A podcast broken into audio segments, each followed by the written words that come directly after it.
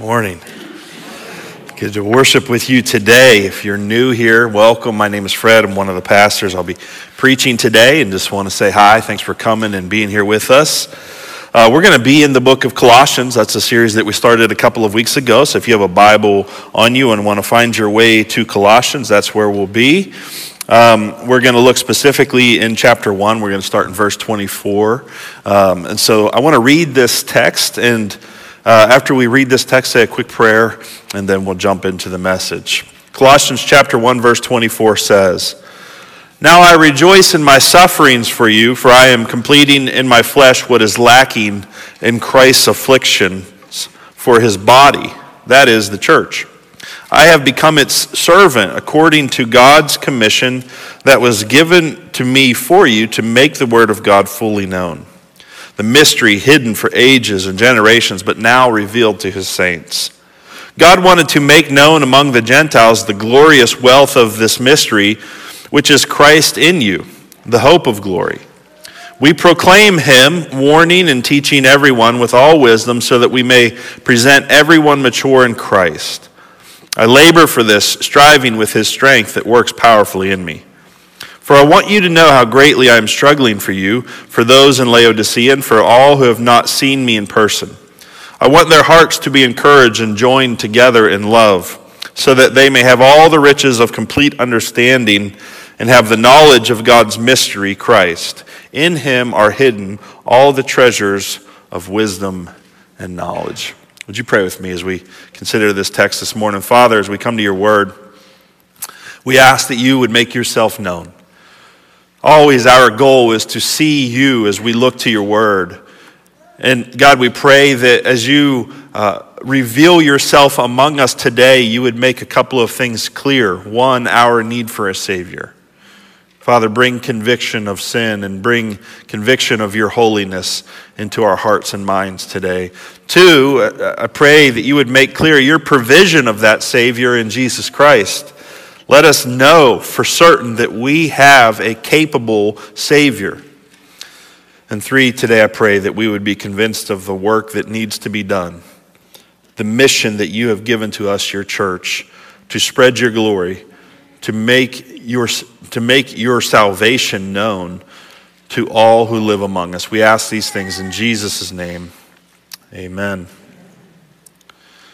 So we look at this passage today. Uh, the, you'll see on the handout one, there's a statement and then three coinciding points. The statement needs to, to be made clear at the beginning because there's something very unusual or perhaps shocking that is stated in this passage. In, in verse 24, we see that Paul says he is completing in his flesh what is lacking in Christ's afflictions for his body.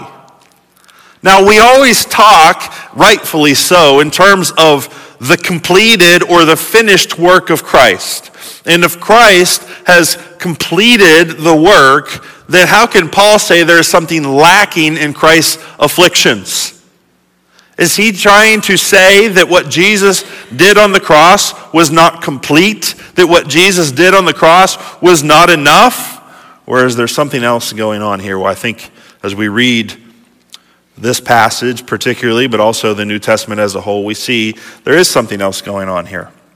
And the, the statement that you see on the, the top of the handout is an attempt to explain that and set the context for what we want to talk about today. It says this on your handout While the work of our redemption was done completely by Christ during his earthly life and ministry, the work of building his church has been entrusted to us. Jesus has done, we talked about this last week, I believe it was. Jesus has completed the work of redemption.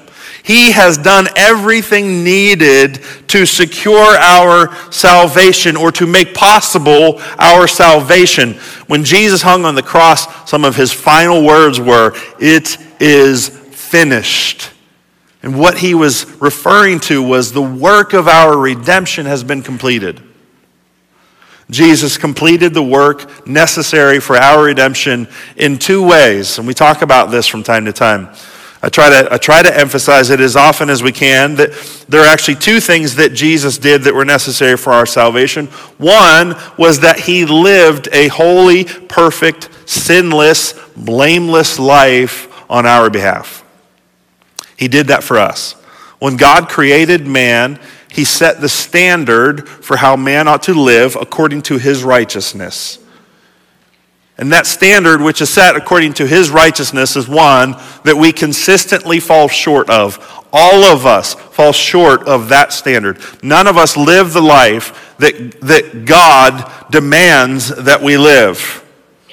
Romans 3 makes this clear. All fall short of the glory of God. That's what that means. We don't live up to his perfect and righteous standard. That puts us in a very bad place with God. That puts us, as, as we've, we've talked about, that puts us in a separation from God because God cannot allow the unholy to coexist in his holy presence. And therefore, we by necessity have to be separated from him. And so Jesus comes and he lives the perfect, sinless life on our behalf. The Bible says that we receive as a gift his righteousness. We stand before God not in our own righteousness, which is lacking, but we stand before God in the righteousness of Christ. I tried to explain this Friday night by using the example of somebody who likes, who, who likes to run races and wants to run the Pittsburgh Marathon. Does anybody in here like to run? All right, so there's a couple weird people in here. All right. so, if you like to run and you set as a goal that you want to complete the Pittsburgh Marathon, and you have set out to train and to discipline yourself and to prepare yourself. You've done everything necessary to build up to this, this big day, and you want to run this marathon. You want to complete the race. You want to receive the prize. And, and perhaps you've, you've done this for several years.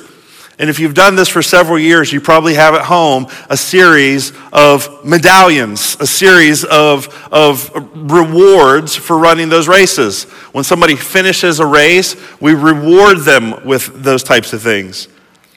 But let's say this year, 2023, you're, you're ready to go and you've been training well, it's going to be your best year. The night before, you do something stupid, you, you slip, and you, you, you twist your ankle and you instantly realize there's no way I'm going to be able to complete this race tomorrow. There's no way that I can do what is necessary to receive that reward. But you've got a good friend that you've been training with. And they, out of the kindness of their heart, go and they run the marathon, they complete the race, they receive the reward, and they come and they say, I know how disappointed you are that you didn't get to participate in the race this year, and so I want to give you my reward. And they take that medallion off and they place it around your neck. And now you have been gifted a, a, a reward that you did not earn. Now, this illustration is not perfect. It breaks down in many places but it's an example of what Jesus has done on our behalf. There's no way we could do what was required. We did not have the ability. We did not have the desire. We did not have the resolve, the discipline to do what God has commanded for us to do. And yet Jesus has done it. And he has not done it for himself. He has done it on your behalf. And He graciously gifts to you the reward for the life that He lived before God. It is a gift that you have not earned, it is a, a gift that you must receive, and it is a gift that He will never take back. He gives us something that we don't deserve. His righteousness. That's the first way in which Jesus accomplishes our redemption.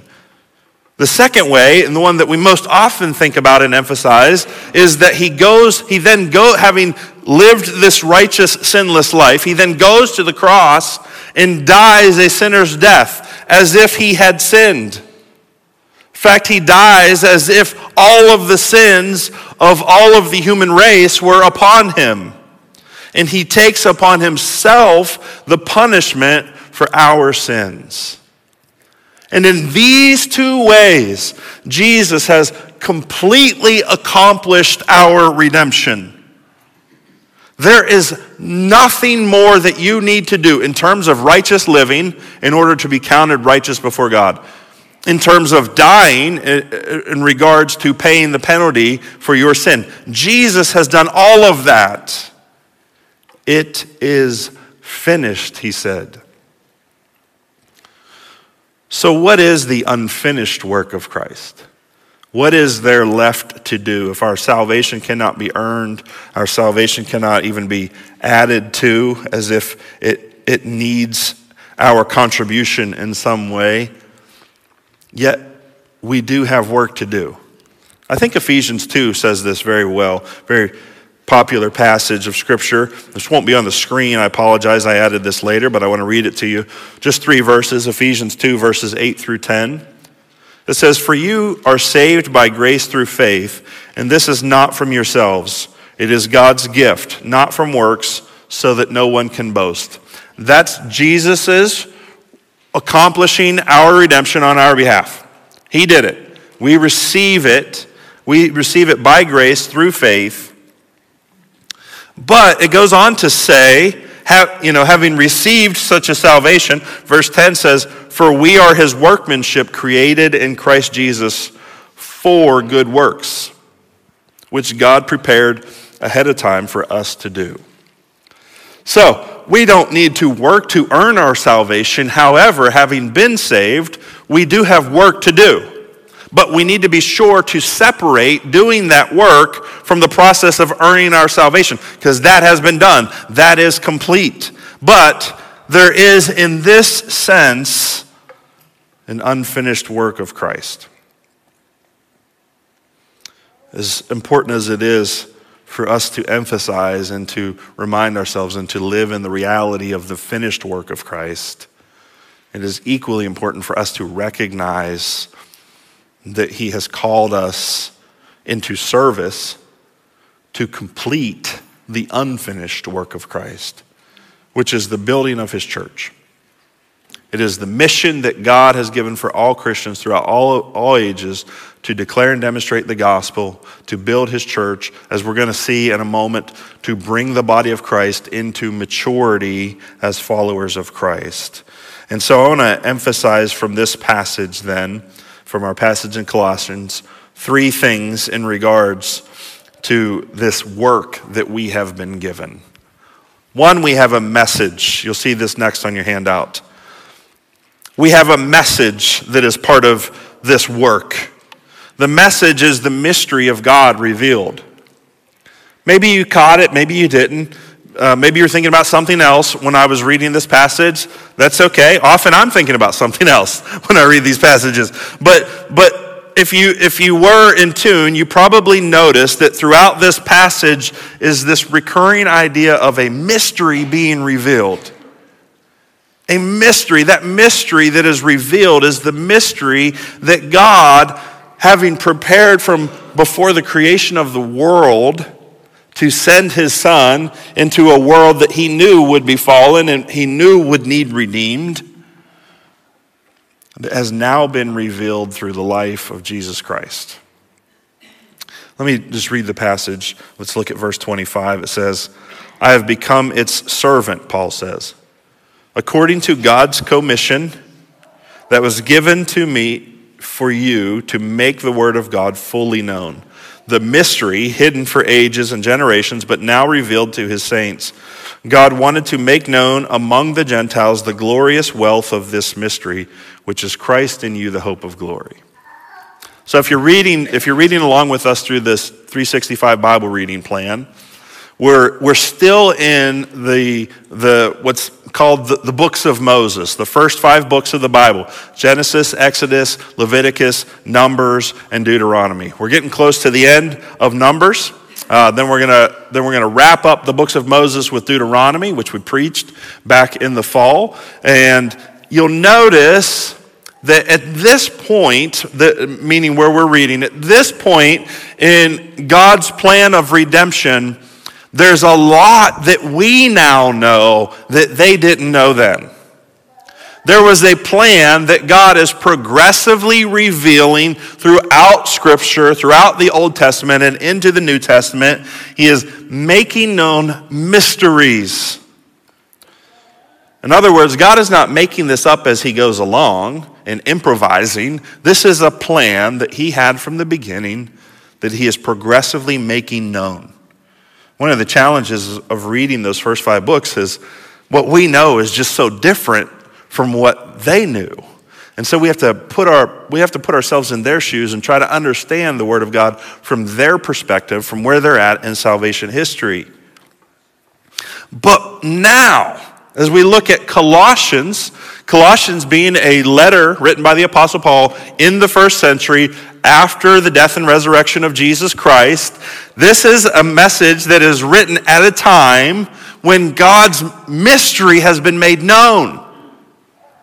He's let, he's let it all out. He's, he's holding back no more secrets regarding his plan of redemption.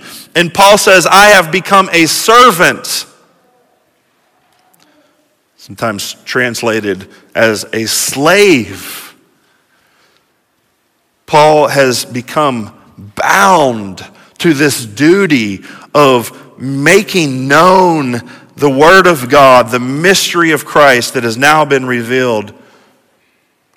He says, the mystery hidden for ages and generations, but now revealed to his saints. By the way, when the Bible uses the word saints, that means all believers. All believers. The biblical definition of a saint is somebody who is a believer in Christ. Um, if you, especially if you grew up Catholic or in um, you know, a part of the Christian faith where uh, saints are somebody who are, they're, they're dead, but now they have been given the status of sainthood. That's not a, a biblical understanding of the word. The biblical understanding is that you and I, as believers in Christ, are saints. And so this has been revealed to us. It has been revealed to all believers everywhere throughout all of the history of the Christian church. And so Paul's life, his, his, his occupation now, is to make this mystery known, to make fully known the Word of God. He says in verse 27 that God wanted to make known among the Gentiles. Gentiles are just non Jews, it's everybody outside of the Jews. So that's us, unless you are born Jewish. Uh, the, the idea of Gentiles includes you. God wanted to make known among the Gentiles the glorious wealth of this mystery. The, the death and resurrection of Jesus Christ introduces and begins a new era, begins a new era of God's redemptive history. It's an era that we are still in. It's one that's been going on for 2,000 years, whereas, wherein God has made known how he intends to save. What he was beginning to reveal through Moses back in Genesis, Exodus, Leviticus, Numbers, and Deuteronomy, which you've been reading, what he was beginning to reveal then has now been made fully known. And Paul becomes kind of the front runner of the work that God intends for his church to do, which is to take that word to everyone everywhere. And that was, that was Paul, the rest of Paul's life. He's traveling all throughout the Roman Empire. He's going from city to city. He's going from province to province. He's going around. He's making known this gospel. He's making known this mystery which has now been revealed that Jesus Christ would come to save us. The message today remains the same.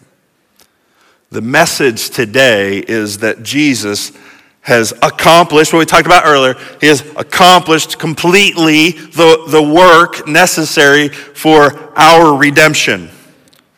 And the need today is still much the same. Believe it or not, there are many people who have not heard this revealed mystery. There are many people today, living today, who don't know who Jesus is. A lot of them live in distant lands. A lot of them live in places like um, two weeks ago when we had the hall, when we just had Christian Hall here. Um, we, we're hearing about the work that God is doing through them in, in um, Southeast Asia to take the gospel to people who do not have access to this message of Christ. And um, that's their mission, that's their life's goal. And we need to always be aware of that need. That there are people who have literally never heard the name of Jesus. There are people who do not have the Bible in a language that they can read or understand. However, we must also be aware that there are people who live right here where we live who are equally uninformed. Maybe equally uninformed is not good. Practically on the same level in terms of they have probably heard the name of Jesus, but they don't know who he is. They don't know what he has done. They don't know the story of God's plan of redemption. They don't know that they can be saved from their sins through faith in Jesus. They don't know. And they don't even know that they don't know. They might pretend to go along with it. Oh, why do you go to church why do you go to church on Easter? Wow, because Jesus rose from the dead. They're like, oh, yeah, Jesus rose from the dead. I'm... They don't have any idea what you're talking about. Some of them are our friends, our family members, our coworkers, our neighbors. We can make no assumptions that the people around us understand the gospel. We can make no assumptions that the people around us have been given a real opportunity to place their faith in Christ.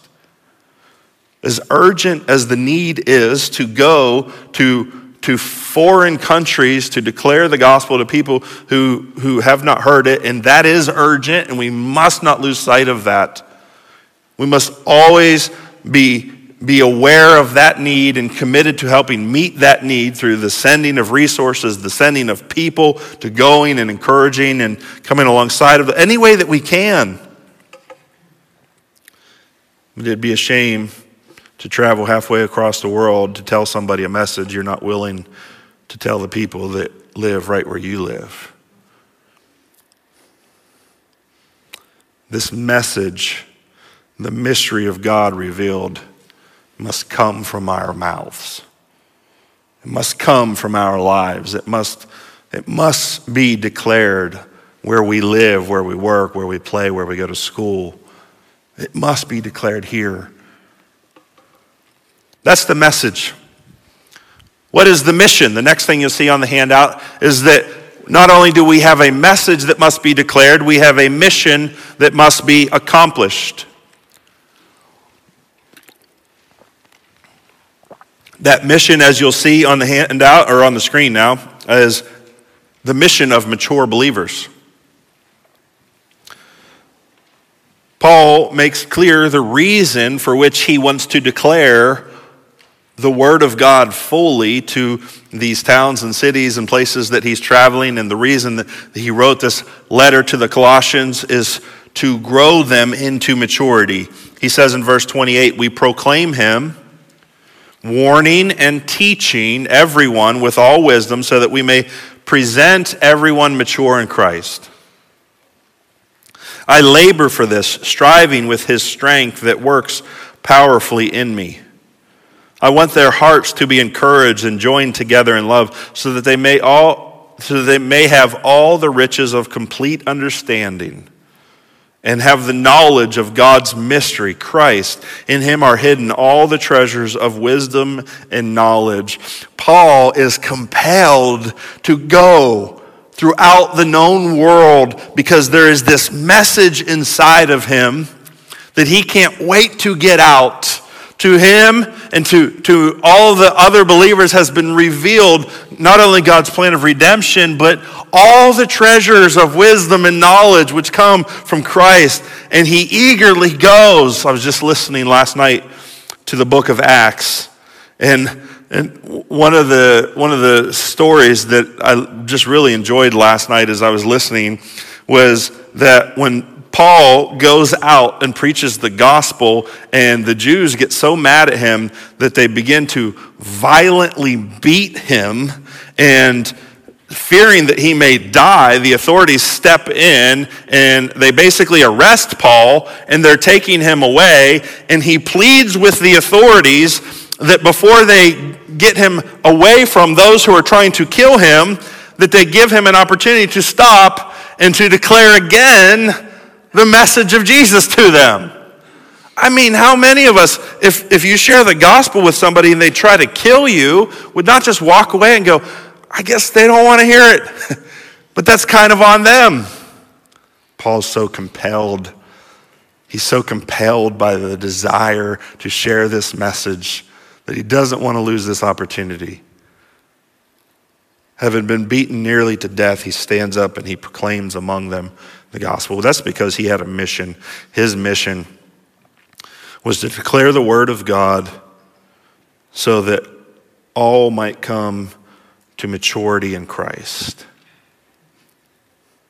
Do you have that same compulsion within you to declare the message of Christ? Do you have that same desire for the people around you to grow into maturity in Christ? That's our mission. Our mission is to so make the word of God known where we live that all might come to maturity in Christ. I like the way Paul said it in verse 28 so that we may present everyone mature in Christ. Paul regards his life as having a responsibility for all of the churches. And he envisions this time where he will stand before God to give an account for his life. And he wants at that time to present to Jesus his church, for which he has labored throughout his life to bring to maturity. That's far different than most of us think of the church. We think of the church as a place where we can personally and individually grow in our faith in Christ and everybody else has their, their own responsibility to grow themselves. And if the people around me aren't growing, that's on them. As long as I'm doing the right things, that's our mentality. Paul's mentality was I mean, if, if Paul wanted to if his only concern was his own personal maturity in Christ, he had plenty of opportunities to just go off and live a peaceful life and not be so violently persecuted all the time, to not always be in fear of death because of preaching the gospel. He had the opportunity to go and just, just really foster his own spiritual growth. And that's exactly what so many of us are doing. But he understood the mission. He understood the mission was not for his own personal growth. That was a small part of it. He understood that the mission was that the church of Christ, that, that Jesus be presented a bride who has been prepared, who has been properly adorned, who has made herself ready for him. We have that same mission with no distinction. Yes, Paul had a unique role to play in the church. He was the forerunner of taking the gospel to the, uh, from the Jews to all other nations. He was the one who began that, but we have the same mission. We have the mission of bringing the church of God into maturity through the Word of God, which has made known this mystery of Christ. Paul is writing to churches that he has never visited. He could have easily said, Yeah, those churches that I started, there were a lot of churches that Paul planted as he went from city to city preaching the gospel. And it's one thing for him to feel a sense of responsibility for them. But now he's writing to a church that he's never even visited, that somebody else started. This guy named Epaphras. He, he could have been like Epaphras that's, that's your responsibility, man. You write some letters, you go visit, you compel them to be mature. But he said here at verse 2 I want their hearts to be encouraged and joined together in love so that they may have all the riches of complete understanding and have the knowledge of God's mystery, Christ. Paul says, I labor for this. I labor for this. Do you labor for the maturity of Christ's bride, the church? Do you work? Do you strive? Do you give yourself to this mission? Finally, we see the method. We have a message, the mystery of God revealed in Christ. We have a mission, which is to bring into maturity all believers. What is the method? The method, according to this passage, is faithful ministry even in the face of suffering. Faithful ministry even in the face of suffering. Let me show you this from the passage. We're going to look at verses 24 and then a similar idea repeated in verse 1. In verse 24, it says, Now I rejoice in my sufferings for you. Just let the strangeness of that statement sink in for a minute.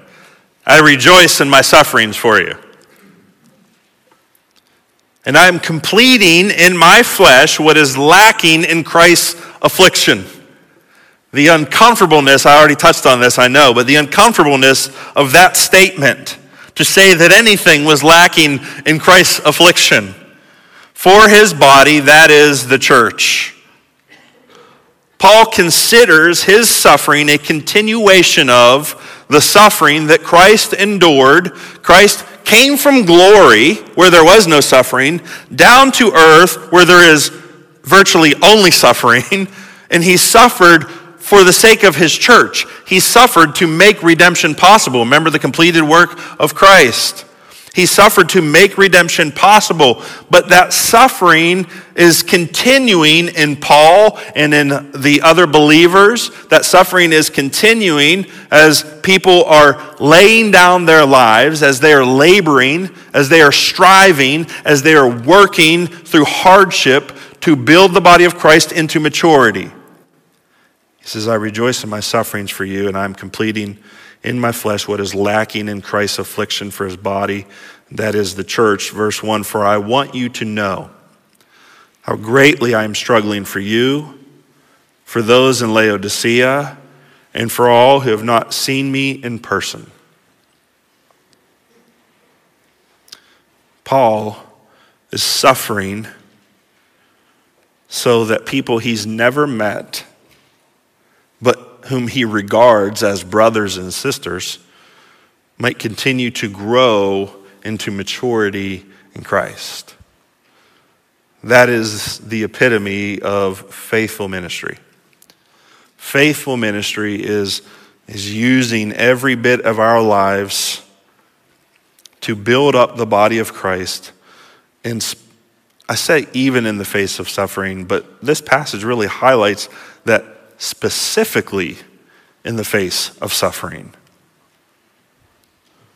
The method that Paul is drawing attention to here isn't really just faithful ministry, it's suffering to accomplish faithful ministry. He rejoices in his, in his sufferings. He rejoices in his afflictions. Well, what are his sufferings?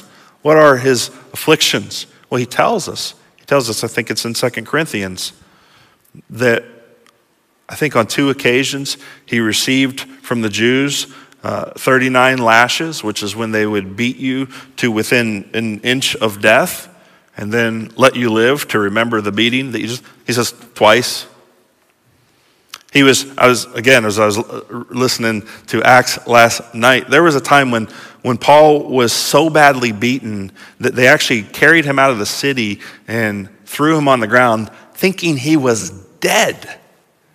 How do you think somebody is dead? That's how badly he was beaten. He says he was shipwrecked on the open sea.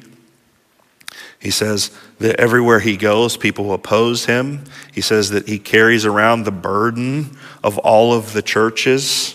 These are his afflictions. They're, they're not small sufferings. Paul's got a rough life, and yet he rejoices.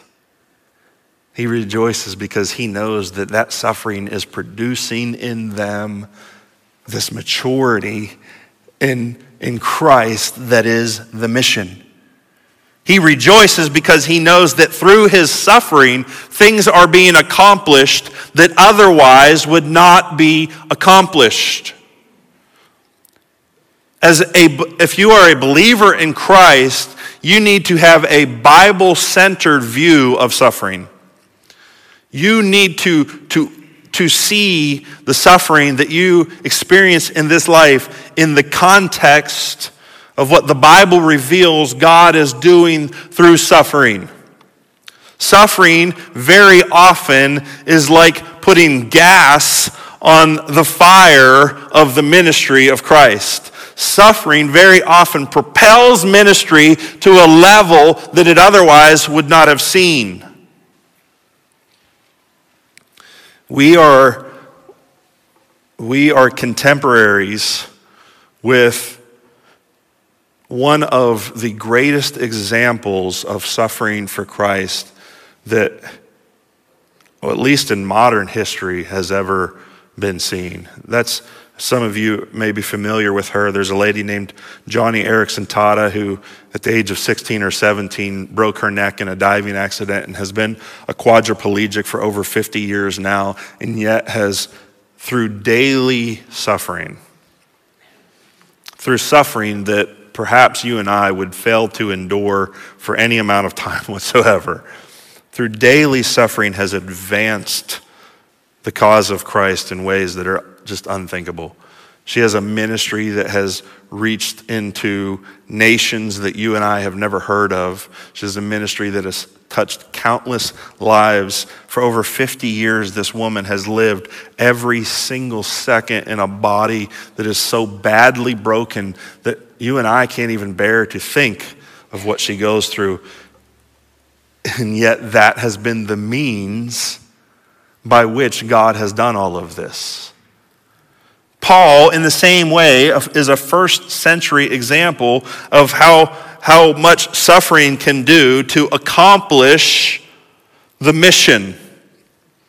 Suffering becomes a vehicle through which the gospel can travel when we suffer for Christ and when we suffer in faithfulness. That's why he wants this to be known. That's why he writes this letter. I want you to know I'm suffering for you. What effect does that have on you? When somebody reaches out to you and says, Hey, I just want you to know I was thinking about you today, that means something, right? It's encouraging, like, wow, I was on their mind. That's, that's really cool. Another human being was thinking about me. That's great. But when somebody reaches out and they say, Hey, I'm, I'm kind of going through it right now, and I could get out of this, but I want to do it for you. I want to suffer so that you know the fullness of Christ. I, I want to suffer so that you might understand the sufficiency of having Christ even in the midst of suffering. So that you might understand the power of knowing that even though you may lose everything in this life, if you have Jesus, you haven't really lost anything. This is how Paul regards his suffering. Not only does he regard suffering as accomplishing the mission of bringing the saints into maturity, but he also, we know from, from 2 Corinthians 4 and 5, that he regards suffering as producing for us in eternity a greater reality a greater heaven, a, a greater experience in the presence of Christ. As a, this is what I said earlier, as a Christian, you, you've got to have a Bible centered view of suffering because you will suffer. You will experience suffering in this life. The question is will that suffering propel the ministry of bringing to maturity those Christians whom your life touches. So we have the completed work of Christ. In summary, let me just say we have the completed work of Christ. Your salvation is, has been accomplished. Nothing you ever do is going to add to that. You will stand before God by grace alone. He has gifted to you his righteousness. But we also have, in light of that gift, this work to be done. This work that involves the message of the revealed mystery of Christ which we now live in this age of revelation. We live in this age of, of now knowing what was, what was held secret in the past. We, we have this mission of declaring that message to bring the church into maturity, to prepare Jesus' bride for him. And we have the method of faithful ministry, even in the face of suffering. If you were to grade yourself on these three things, how faithfully am I declaring the message? How focused and committed am I to the mission? And how fully have I embraced the method? I hope you would score well. But I know from my own life how hard it is to stay focused and committed to these things. And I know from observation that many of us would not score well. And so today I want to call us back to remember the completed work of Christ, to remember what Jesus has done on our behalf, and use that as fuel, as motivation to be involved in the mission. Let his gracious work of redemption compel us to do the unfinished work of Christ. Would you pray with me? Father in heaven, what an honor to be called into service. Paul was so honored to, to be employed by you in his kingdom that he regarded himself as a slave. He regarded himself as a servant. He was bound to do these things. May we regard our lives in the same way.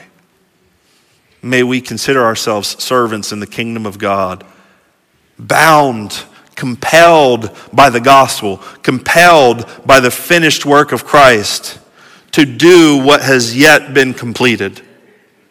The declaration of this beautiful message, the mission of building the church into maturity through the method of faithful service, even if that means suffering. Father, use our ransomed lives, as we often sing, any way you choose. Use our lives to build your church into maturity.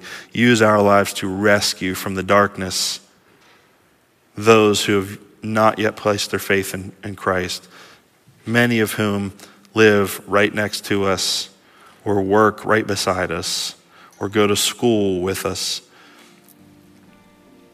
Father, may we use the days ahead to faithfully declare the gospel of Jesus. We love you and we thank you. In Jesus' name, amen.